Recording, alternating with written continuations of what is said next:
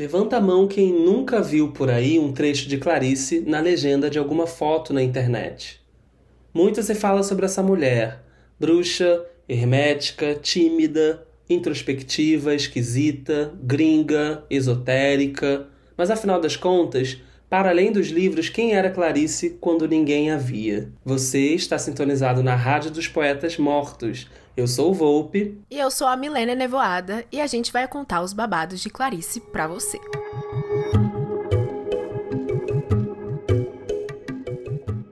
Que bom que vocês sintonizaram na nossa frequência. Esse é o episódio piloto da rádio e a gente já quer convidar vocês a visitar radiodospoetasmortos.com. Esse endereço eletrônico vai redirecionar vocês para nossa página na Aurelo. O que, que a gente encontra por lá, Milena? Na Aurelo vocês vão descobrir como apoiar o nosso projeto e possibilitar que a gente continue gravando mais episódios, trazendo babados de outros autores para vocês. Além disso, nossos assinantes têm acesso ao Abafa, um programinha curtinho onde a gente traz os maiores bafos do autor da semana. Ah, e tem cupom de desconto em editoras, sorteio de livros e a possibilidade de escolher uma personalidade literária falecida pra gente destrinchar por aqui. Então corram lá e acessem radiodospoetasmortos.com. E bora falar de Clarice? Mas você não renasce e se renova a cada trabalho novo?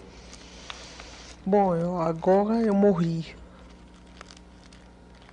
Vamos ver se eu renasço de novo. Por enquanto eu tô morta.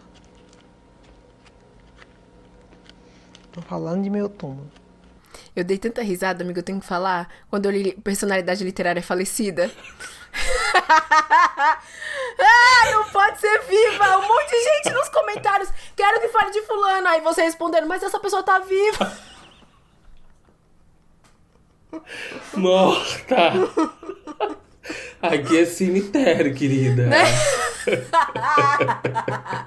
Ai, que horror, credo. Mas enfim. Ela tinha 1,68 de altura, cabelos loiros, olhos verdes e o livro favorito da infância dela era Reinações de Narizinho, do Monteiro Lobato.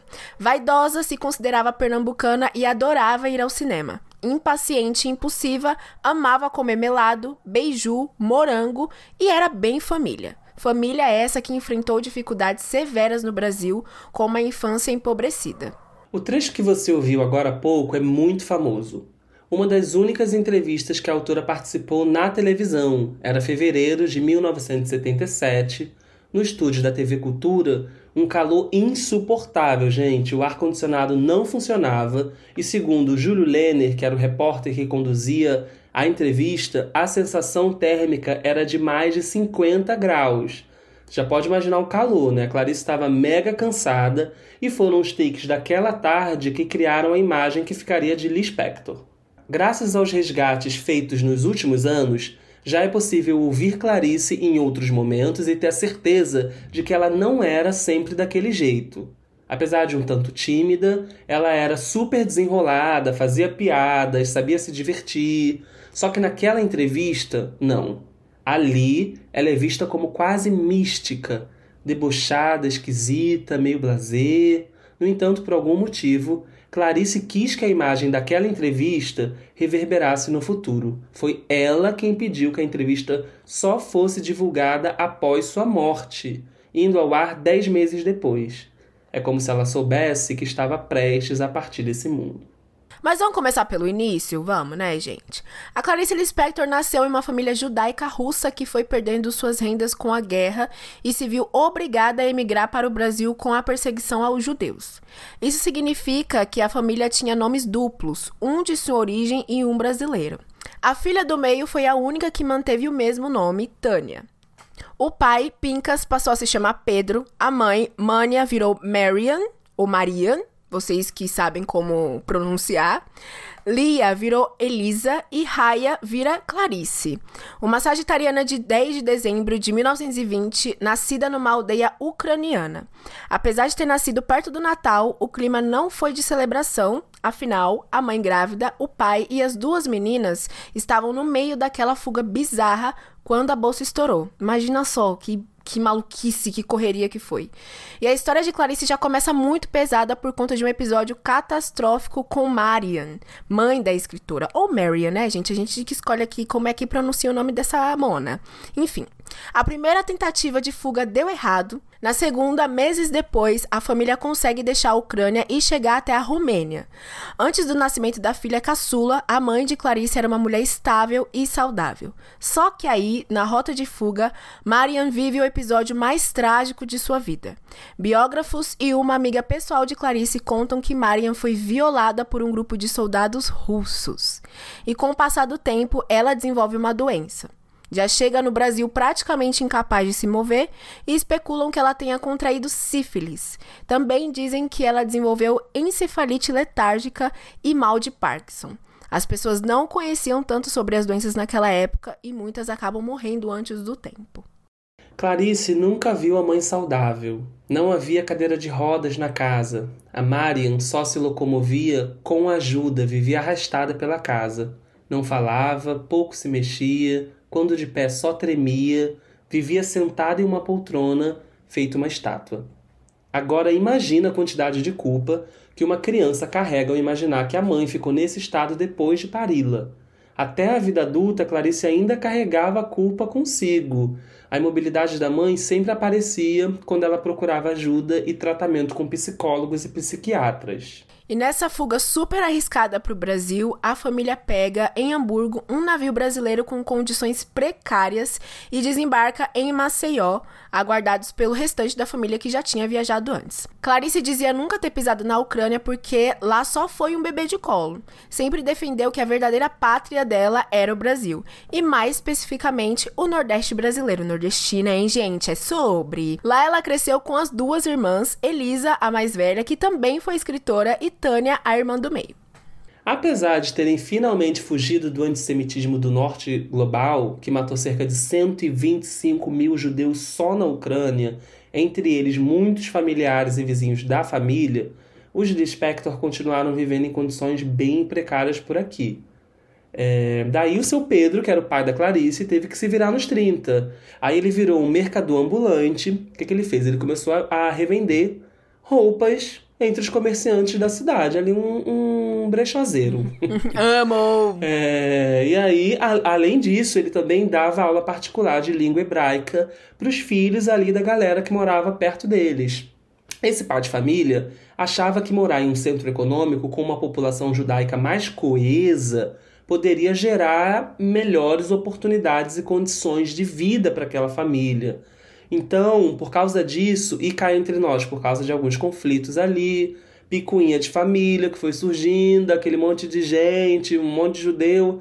Após três anos morando em Maceió, a família se muda para o Recife. E ele estava certo porque foi somente lá que as coisas começaram a melhorar. Na Ucrânia ele trabalhava fazendo sabão. Inclusive, gente, fazer sabão é muito legal.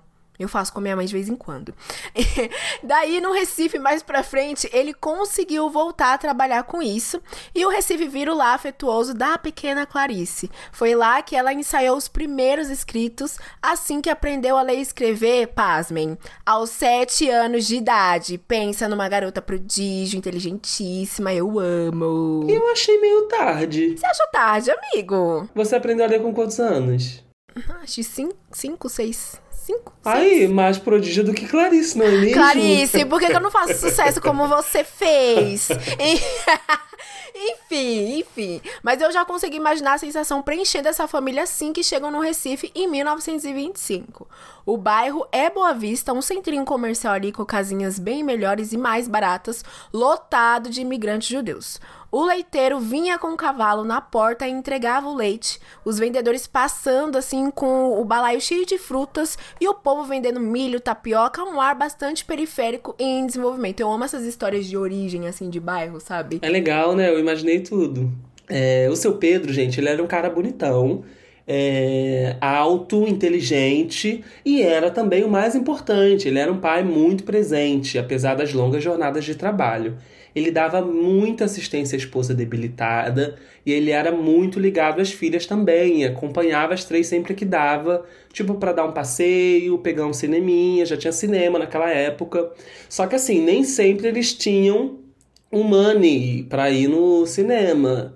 E aí, para piorar, a família não tinha televisão em casa, rádio era raridade, andar de carro também, não tinha Uber, não tinha uma diversão. Nossa Senhora. Então aí, a distração das meninas aos domingos era visitar a casa das empregadas. As empregadas moravam nos lugares meio pantanosos, assim, e aí a, as meninas, a Clarice e as irmãs, participavam um pouco da vida dessas mulheres que estavam viviam num estado de miserabilidade. Era um estado de, de vulnerabilidade muito grande. E a Clarice ficava ali com as irmãs brincando com os bebês de colo das empregadas. É, e essa Claricinha já tinha a imaginação bem fértil, tá? Ela adorava contar história pra família, esbanjava criatividade, ela tinha muita criatividade, obviamente todo mundo sabe, né? Mas na hora de inventar a brincadeira, ela era muito criativa. Ela dava nome pro lápis de cor, personalidades pros azulejos na parede de casa, era uma criança muito viva, tagarela, comunicativa e sempre defendendo os injustiçados. E foi aí que na família começou o burburinho de que Clarice seria a advogada. Eu, pensar, eu pensei que eles achariam que ela seria atriz. Porque. não sei! Eu falei, ah, ela vai ser atriz do nada advogada. Eu achei ah, que tá. eles iam achar que ela era professora. Também. Né? Articulada e tal. É. É, pode ser, mas na escola, é claro que essa imaginativa e comunicadora Mirim vai participar do quê? Do teatro, me identifico, porque eu participava também. E ela, assim, era aquela menina que declamava, a língua dela era presa, que muita gente, inclusive, pensa que é um sotaque. Mas isso não ofuscava o brilho dela, tá? Ela foi super aplaudida, se apresentava, cantava bem. Ou seja, a bicha era artista, tá? Completa. Esperta e talentosa, ela aprendeu hebraico e Yiddish ainda na infância, duas das sete línguas que dominaria na vida adulta. Inveja! Nossa, como ela fala. Enfim, era boa em matemática e chegou a dar aulas para os filhos dos vizinhos. Por volta ali dos nove anos, ela já tinha peças de teatros e textos escritos, gente. Só que tudo muito abafado ainda. No fim do inverno, no hospital Oswaldo Cruz, a Marian Lispector agonizava. O estado da mãe de Clarice tinha se agravado. Nada que a filha caçula havia escrito para agradar a mãe, tipo contos e peças, nada fez efeito. E a Marian só tinha 41 anos de vida e, em contrapartida, um longo período de sofrimento. No dia 21 de setembro, perto de completar 10 anos de idade, a Clarice viu o pai voltar do hospital com a desgraça sobre os ombros. Ele simplesmente chegou até ela e disse, aspas, você não tem mais mãe. A família vestiu luto, gente, por um ano. Era uma tradição, inclusive, da época. E a menina ali corroída pela culpa. Naquela época ainda tinha um detalhe: as pessoas acreditavam que gerar um filho era um gesto capaz de curar qualquer enfermidade de uma mulher. Que, que ótimo, né? Que horror. Pariu, É. curou. Ai, nossa, vamos curar tudo. Então, eles achavam isso, só que a Clarice não tinha curado a mãe, né?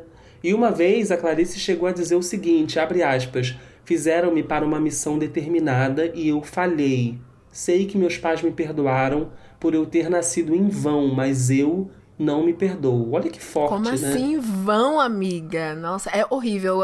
As coisas que as pessoas impõem nas outras pra acreditar que ela tem esse propósito, que ela tem essa responsabilidade. Nossa, absurdo. Sim. Depois foi se espalhando um boato de que a mãe já tinha indícios de paralisia antes de gerar a filha. É, então, assim, uma loucura.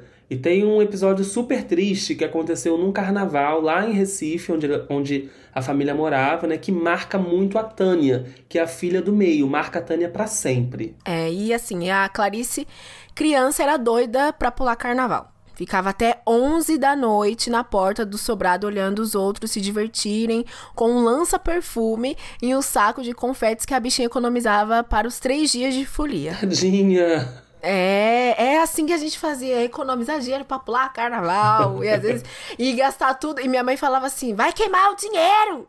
Queimar? Tá queimando dinheiro! Ah, é, por de causa de, fogos, isso. Enfim, gente. Voltando aqui, a mãe de uma amiga resolveu fantasiar a filha de flor e como sobrou quilos de papel crepom, ela fez uma fantasia idêntica para Clarice. Ela tava ali com as sobras da amiga, mas nunca tinha se sentido tão feliz. A mini sagitariana empolgadíssima, prestes a ser maquiada como amiga para completar a fantasia, quando de repente o estado de Marian piora. A Clarice entra em desespero, sai correndo pela rua. Quando narra o incidente depois de mais velha, ela diz que de repente a alegria dos outros a espantava. Ela disse assim: Quatro horas depois, a atmosfera em casa acalmou-se. Minha mãe me penteou e me pintou, mas alguma coisa tinha morrido dentro de mim. E como nas histórias que eu havia lido sobre fadas que encantavam e desencantavam pessoas, eu fora desencantada. Não era mais uma rosa, era de novo uma simples menina. Na minha fome de sentir êxtase, às vezes começava a ficar alegre, mas com remorso lembrava-me do estado grave da minha mãe e de novo eu morria. Quem viu essa cena de perto foi a Tânia, que se tornou a irmã mais chegada. Daquele dia em diante, a Tânia ficou tão comovida com a tristeza da irmã que praticamente adotou Clarice. Ai, gente, nossa, que tristeza. É muito triste. Essa história pega meu coração. Então acho até que eu vou trazer uma história aqui engraçadinha dessas duas que ficaram bem amiguinhas, a Tânia e a Clarice. Vou tentar trazer alguma coisa aqui, tá? É a história é, de quando a Clarice experimentou um chiclete pela primeira vez. Parece ridículo, gente, mas é uma coisa de criança ali, né? E que tá na, nas memórias de Clarice. Foi assim: a Tânia juntou um dinheiro, comprou um chiclete, e como ela era um pouco mais velha, ela começou a botar uma pilha na Clarice, falando assim: olha só, toma cuidado, porque você não pode perder essa bala, essa bala ela nunca acaba.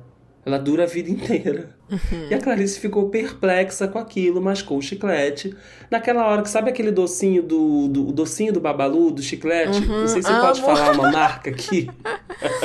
Mas aí o docinho sumiu, ela virou pra irmã e falou: "E agora?" Aí a irmã dela virou para ela e falou: "Mastigue para sempre."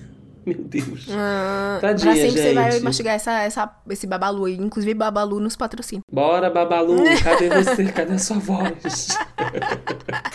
Tadinha, gente. A bichinha acreditou. Ela ficou mastigando, mascando chiclete para sempre. Aterrorizada com a ideia de que agora ela ia passar a eternidade com aquela coisa horrível, já sem doce, sem gosto dentro da boca.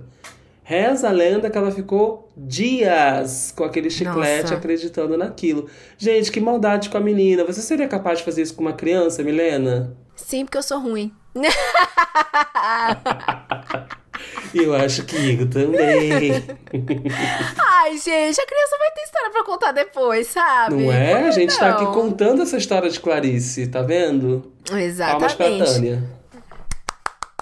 Mas, ó, melhor a gente pular pra Clarice Teenager. Bora. Teenage. Será que o teenage dela foi um dream? Acho que não. Pode ser que sim, pode ser que não. Enfim, vamos lá.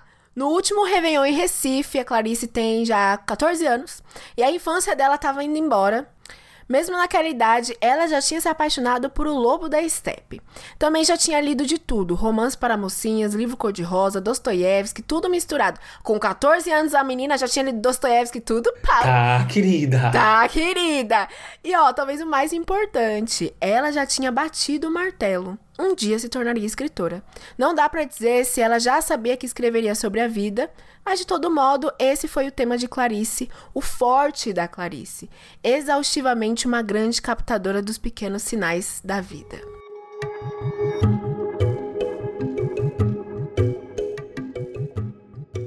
Clarice chega no Rio de Janeiro em janeiro. E é de fato, gente, um ciclo começando. Ela já chega, já abre o ano assim, tá? O seu Pedro super animado com os negócios, com a expectativa de conseguir ali um bom estudo para as meninas. E também que ele não era bobo nem nada, ele queria que elas tivessem bons maridos nos círculos judaicos cariocas.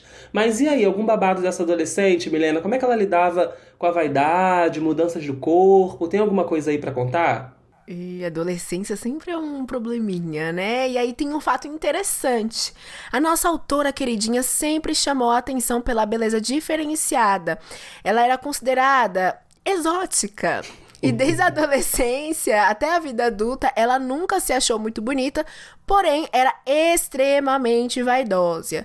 A Tânia vivia dizendo que a Clarice queria muito ser bonita. Ela tinha um charme, sabe? Tinha um porte, assim, uma postura, chamava atenção. A gata tinha presença, ela sabia que tinha. Não sei porque que é esse negócio de não era bonita, Mona. Pelo amor de Deus, tá? Pelo amor de Deus. Enfim, Também fala... acho. É. E falando nisso, tem um babado que a maquiadora da Clarice só revelou muito depois ela se maquiava uma vez por mês. Gente, eu amo essa história. Que, que, que? Eu fiquei, que? Mas vamos chamar ela de Lucy? Então, a Lucy ia na casa da autora, ficava meia hora no jardim de inverno fazendo a, a mesma make de sempre. Cílios postiços, batonzinho, tudo ali. E a Clarice passava 20 dias com a mesma maquiagem.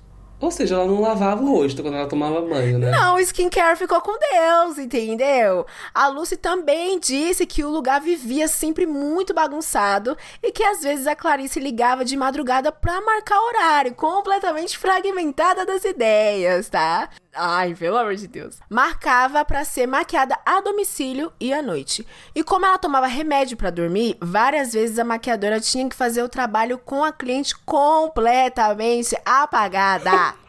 A gata tava apagada, gente. Será que dá pra confiar mesmo nessas informações da Lucy? Não sei. Gente, babado, isso aí é babado. Eu acho que sim. Porque confio, eu também confio. Principalmente porque eu sei que a Clarice topou ser fiadora do apartamento dessa mulher, da maquiadora. Então, assim, elas deviam, elas deviam confiar, no mínimo, confiar uma na outra. Uhum, Ela sim. não mentiria, a Lucy não mentiria. Ok, ok, os babados não param Lucy- por aí. Lucy Fonte confiável. Fonte confiável, inclusive, ela é uma das únicas pessoas na história, tá? Que diz que a Clarice confessou ter feito uma plástica, uma cirurgia. O que, que será que ela fez? Será que ela fez o nariz? Eu acho que ela tinha a maçã do rosto bem altinha. Mas não sei se naquela época já podia botar um ácido hialurônico, vai.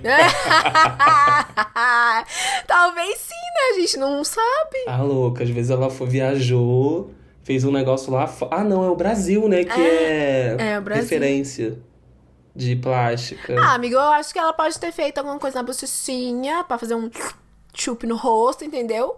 Ou o nariz, porque sempre é assim. Fazer um chup no Sempre o rosto. nariz. Amei, gente. Olha só, a Lucy tá revelando vários babados de Clarice. Nada melhor do que essa maquiadora aí. E ela também já falou, tem mais babado ainda. Ela falou uma vez que a Clarice falava pra ela, bem, bem fofoca mesmo, né? Ela falou que a Clarice falava pra ela que o Caetano e o Chico ligavam pra Clarice de madrugada chamando ela pra fumar maconha. Ela tomava, fumar maconha com eles? Chocado. Então, a Lucy, na verdade, ela deu a entender que não. A Clarice contava isso pra ela como quem achava, tipo, muito engraçado. Mas aí, não sei, né, Lucy? Às vezes você não tá querendo se comprometer, às vezes eles fumavam sim. Eu acho que fumar. Ai, gente, sério. Caetano Please. e Chico, naquela época, oxi. Ai, gente, please, né? Vocês acham que a gente cai nessa? Pelo amor de Deus. Mas, voltando à chegada no Rio, né? A família Lispector é acolhida pela comunidade judaica. Moram um tempinho no Flamengo, São Cristóvão, mas é na Tijuca, chique, que eles ficam. Fica, fica lá, ó. Fica o pé. Não vou sair mais daqui, virei estátua aqui nesse lugar. E lá as meninas dão continuidade aos estudos. A adolescência foi florescendo, a vida passando, e aquela garotinha faladeira passou a economizar um pouco mais as palavras, porque é assim, né? A gente cresce, a gente economiza mais as palavras. A gente não quer socializar mais. É, isso é o normal da vida, tá? E a Clarice, toda humilde numa cidade onde tudo acontecia, agora aprendia a se tornar mais reservada e já passava a ser vista como muitos amigos e parentes apontariam durante todo o restante da vida dela. A garota que tinha um lado triste, um lado divertido, um lado deprimido, outro bem-humorado, um lado silencioso e outro falador. A Clarice dizia que a palavra era a quarta dimensão dela, mas ela não tinha um linguajar rebuscado, não. A Clarice falava bem simples. Ela, inclusive, tinha um tom bem teatral, fazia caras e bocas, era complexa, instigante e nunca passava despercebida. Todo mundo que passasse um tempo com ela percebia aquela simplicidade que ela tinha, que era quase transcendental. Isso a gente vê nas coisas que a Clarice escreve. E lembra quando a família previu que essa menina, a defensora dos pobres e oprimidos, White Savior, ia ser advogada? Pois bem, eles estavam certíssimos. Quando deu a idade, ela ali na adolescência entra num pré-vestibular visando a faculdade de direito. Ela fazia, ela não era, ela não era nenhuma safada, ela fazia uma graninha extra dando aulas particulares de matemática e português. Então assim, é bem versátil, né? Ela co- exatas com humanas. Eu não sei como isso é possível. Ou você Eu dá aula também de não. matemática, ou você dá aula de português. A gata fazia os dois. Ela era muito prodígio mesmo, pelo amor de Deus. Não era? Aqui você vê que ela já tinha um outro negócio. Uhum. E aí, enquanto isso, o pai dela tinha conseguido um emprego de representante comercial no Rio, né? Só que as meninas estavam crescendo, os custos aumentando, a situação mais uma vez não estava fácil. Mas ele só levantou as mãos pro céu em 1938, quando a Tânia, além de se casar, tornou-se funcionária pública. Aí você já sabe, né? Aê! Funcionária pública! Meu Deus do céu! Mas a situação do Brasil não era boa. Com o avanço da Segunda Guerra, o Brasil resolveu ficar amiguinho da Alemanha nazista. É Brasil, é Brasil. E isso faz com que o ódio aos judeus aumente no Brasil. Então a família de Lispector, que é judia, entrava em clima de tensão. Clarice morria de medo de ser expulsa do país que ela amava. Mas aí, no ano seguinte, aos 18 anos, ela já tá se virando mais do que nunca independente, entendeu? 18 pa- anos, tá? viu? 18 anos, tá? E eu tô aqui com 26, não tem independência nenhuma. Ai, gente. Tudo acabado. Enfim, ela passa pra faculdade de Direito na Universidade Federal do Rio de Janeiro, que naquela época se chamava Universidade do Brasil. E a gata já entra no turno da noite porque ela já trabalhava como secretária no escritório de advocacia em um laboratório, além de já estar fazendo tradução de textos científicos pra revista. Gente, sabe? Eu, eu me identifico com a Clarice, sabe por quê? Porque ela é sagitariana, eu também sou. Vai, vai fazendo tudo. Caiu no colo, vai fazendo. Vamos editar, É vamos isso. editar. Vamos fazer roteiro, vamos fazer roteiro. Tem que é pagar as laboratório de labo- laboratório. É assim. Tem E que pagar as aí, contas, né, amigo? Tem que pagar, tem que se virar nos 30. E um detalhe importantíssimo: a Clarice, além de ser mulher, ela não pertencia à elite carioca. Né? Ela veio, né, gente, ali do, do Recife, de Maceió. É, essa garota novinha, estrangeira com sotaque nordestino, judia russa, estava ali numa época em que ela poderia ter a- a- essas origens facilmente associadas ao comunismo. Então, assim, naquela época também não tinha luta feminista da forma que existe hoje. Pelo contrário, a sociedade era ainda mais machista e a maioria das mulheres fazia o curso primário e esperavam um casamento. Não tinha. Ah, eu vou trabalhar com isso. Ah, vou, vou traduzir para revistas científicas. Então a Clarice estava dando um passo muito incomum para a época e a vida toda dela ela foi assim. É, Ela não tinha orientação sobre o que estudar e mesmo com a relutância do pai, ela acabou escolhendo a advocacia para, como ela mesma disse, né, reformar as penitenciárias. As pobrezas e injustiças que ela viu no Recife foram suficientes para ela prometer que não deixaria aquilo continuar. Eita, como é justiceira. Nossa, reformar as penitenciárias é forte. É, né? Vamos reformar essa bagaça aqui, revolução já. Ok, ok. Só que aí, um ano depois, o interesse dela pelo direito tinha caído muito. E enquanto isso, a atenção dela pela literatura subia. Assim, na, na faculdade ela não se envolvia com curso. Era tipo assim, ela não ia pra chapada, não ficava jogando baralho com, com a galera lá da, da faculdade, não estava muito ligada no curso. Ninguém via ela assim nas, nas rodinhas do- dos estudantes, intelectuais, não, não, ela só queria saber de escrever. Aliás, ninguém ali sabia que ela escrevia. Inclusive, a Clarice já estava publicando os contos em algumas revistas. E um detalhe: os contos eram sempre feministas. Eita, ela começou a luta feminista. Mas um dia, seu Pedro passa mal e é levado às pressas ao médico. Identificaram que ele precisava extrair a vesícula. Gente, isso deve doer absurdamente demais. No entanto, ele já tinha 55 anos e fazer uma cirurgia na cidade era sempre o risco. As filhas não gostaram nada dessa ideia, mas não viam muita opção. E, infelizmente, ele opera, volta com uma forte dor e três dias depois morre. Elisa e Tânia tentaram conversar com o médico para entender o que tinha acontecido, mas o cara inventou várias desculpas esfarrapadas e ficou na cara que seu Pedro tinha pagado com a própria vida um erro médico. Ai, que ódio, gente. Eu, eu morro de medo disso acontecer comigo. Nossa, sim, eu também. Você vai fazer uma cirurgia e o médico erra, você morre, acabou? Ah, aí, esqueceu, um- esqueceu uma tesoura. Esqueceu um alicate Esqueceu dentro. anestesia. Sim. Esqueceu anestesia, imagina. Ah, jogos mortais. Nossa, eu tenho história disso para contar, assim, não é que não é comigo, mas não cabe aqui, né? Aqui é Clarice. Então, Milena, me diga para onde que a Clarice foi depois disso, porque assim, o pai agora morre, só que ela e a, a Elisa ainda moravam debaixo do teto do pai. Elas também eram muito novas para morarem sozinhas. Não tinha isso naquela época. Ah, agora as meninas, as filhas vão morar sozinhas. Então, o que, uhum. que acontece? É, bem novinhas, né? 18 anos ainda. Independente sem ser. Mas você lembra da Tânia, que já tinha casado e virado funcionária pública, porque agora Sim. ela é estável e tem dinheiro e tem um teto, né? então foi ela que acolheu as duas irmãs em casa. Ela e o marido moravam no imóvel pequeno ao lado do Palácio do Catete, no Rio de Janeiro. A Elisa teve que dormir na sala, já a Clarice estava escrevendo o primeiro romance, por isso ficou com o quarto mais isolado da casa, o quartinho que seria da empregada. Bom, gente, o, o, bichinho da escrita tinha mordido ela. Acho que ela ficou isoladinha ali. Aí o bichinho da escrita mordeu ela e não tinha mais para onde correr. Ela já estava de saco cheio do trabalho de escritório e começou a pensar: onde é que eu posso trabalhar escrevendo? E a melhor opção era o quê? Sempre o jornalismo, né? Yeah! Só que na época a mídia era extremamente resistente à presença feminina. A gata, ela não vai pro. Ela sempre vai pra dificuldade. Ela Por que, que você foi pro jornalismo, amigo? Pelo amor de Deus. Não, sabe? Podia, tinha outras coisas com escrita, talvez? Não.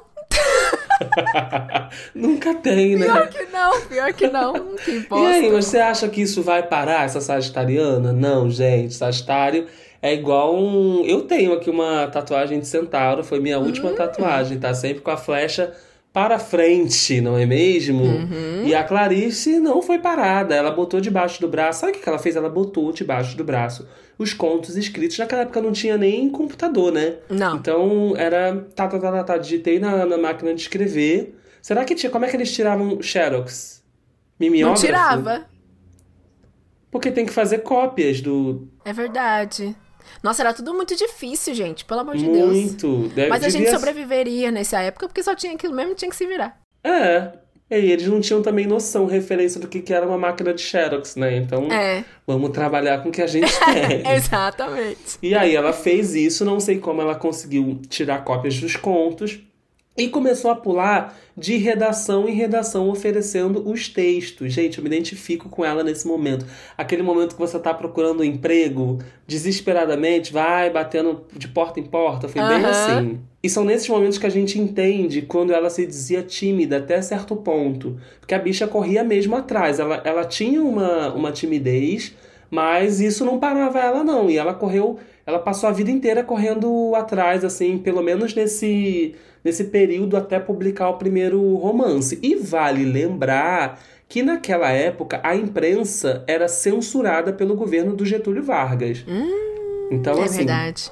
poucos periódicos escapavam ali daquela aquele demônio fiscalizador no, na imprensa. E um desses que escapava era uma revista que se chamava, é um nome maravilhoso, Vamos Ler. Let's go, guys!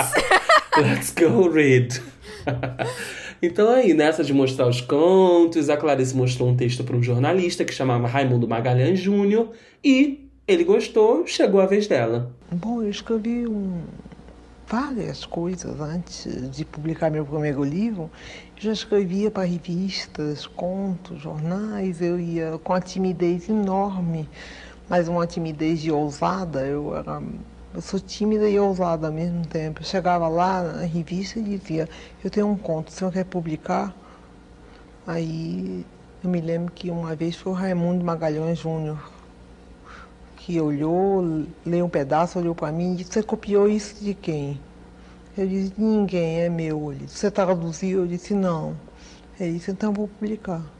E a Clarice já chegou na revista Milituda porque ela milita sempre milita agora para militar sempre, até depois da morte dela, né? E no primeiro texto publicado, ela já trouxe o ponto de vista feminino na separação e tudo mais, gente. Aí ela gostou do negócio, né? E não sossegou até entrar definitivamente na imprensa. Só que assim, naquela época tinha que ter o QI, o famoso, como o meu amigo Volpe diz, quem indica? Pois ela bateu tanto nas portas que conseguiu um emprego como tradutora na Agência Nacional. Daí para redatora, gente, foi um pulo. Inclusive, ela era a única mulher que ocupava tal cargo. Revolucionária! Tá achando que, queridas? e foi lá também que ela conheceu o escritor e jornalista mineiro há uma década no Rio. A história dela com esse cara dá um babadinho, tá, gente? Porque tudo na vida de Clarice tem um babado no meio. Às vezes é sofrido, né? Às vezes é um babado de dor. É, é eu acho que tudo é um babado de dor, né, amigo? Ela sofreu muito, porra, essa muito. mulher. Enfim, ele tinha 26 anos e já era bem respeitado no meio literário. Um homem, né? Naquela época é sempre respeitado, independente da idade, eu acho. O cara liderava uma verdadeira corrente literária muito influente e a galera sempre era vista tomando uma no bar do recreio na Cinelândia. Tipo Vinícius de Moraes, a Raquel de Queiroz, uma boa galera intelectual da época. E não demorou muito pra Clarice ser vista nessa rodinha também. Ela não tava na rodinha da advocacia, mas nessa aqui ela tava. É, entendeu? Esperta, esperta ela. E na verdade, ela e o Lúcio se tornaram best friends forever, entendeu? Bem close friends. Tinham gosto pelos mesmos autores ingleses e franceses, mesmos interesses místicos, nossa, uma coisa bem assim, sabe, do universo. Adoravam fantasiar sobre o que estavam criando, passavam muitas horas juntos e não deu outra, né, gente? A Clarice acabou se apaixonando por Lucy. Não tem como. Quando você tá muito alinhada com a pessoa, como é que você não vai se apaixonar? Acha que é tudo, né? Que é o universo que tá trazendo. Porém, o universo estava errado, porque o Lúcio Cardoso era gay. Ei! E aí, gente? Como é que a gente faz, né? E assim, muita gente sabia dele, ele inclusive contou pra ela, só que ela não tava nem aí para isso. Na cabeça dela, ele ia namorar com ela sim, igual aquela música. Vai namorar, vai namorar comigo, comigo sim. sim. Vai e se bobear, tu vai casar também. Ela era gente, dessa. Que tóxica! Gente, errado, hein? Mas aí tá, tudo bem, a amizade deles, né? Assim, ela era louca por ele, ela teve essa paixão platônica por esse cara, platônica mesmo. Inclusive, ela chegou a escrever alguns personagens baseados nesse cara. Então, assim, bem, bem iludida, tadinha, quem nunca? É, claríssimo, né? Vamos lá. Olha, talvez a gente possa dar um desconto. Talvez a gente possa dar um desconto pra Clarice. Porque nessa mesma época tinha um monte de coisa acontecendo na vida da bichinha. A no... Tadinha. A no... Tadinha. Esse, esse, podcast é só bichinha, tadinha, que merda, que. Coitada da Clarice. Ela é dolorida, né, gente? Aqui, tá, mas aí tinha muita coisa acontecendo na, na vida de Clarice, então talvez a gente possa dar um desconto para ela. Porque, ó, a novidade de trabalhar na redação, fazer vários amigos, fazer vários amigos é legal, né? Uhum a pressão com a expectativa de finalmente obter a cidadania brasileira.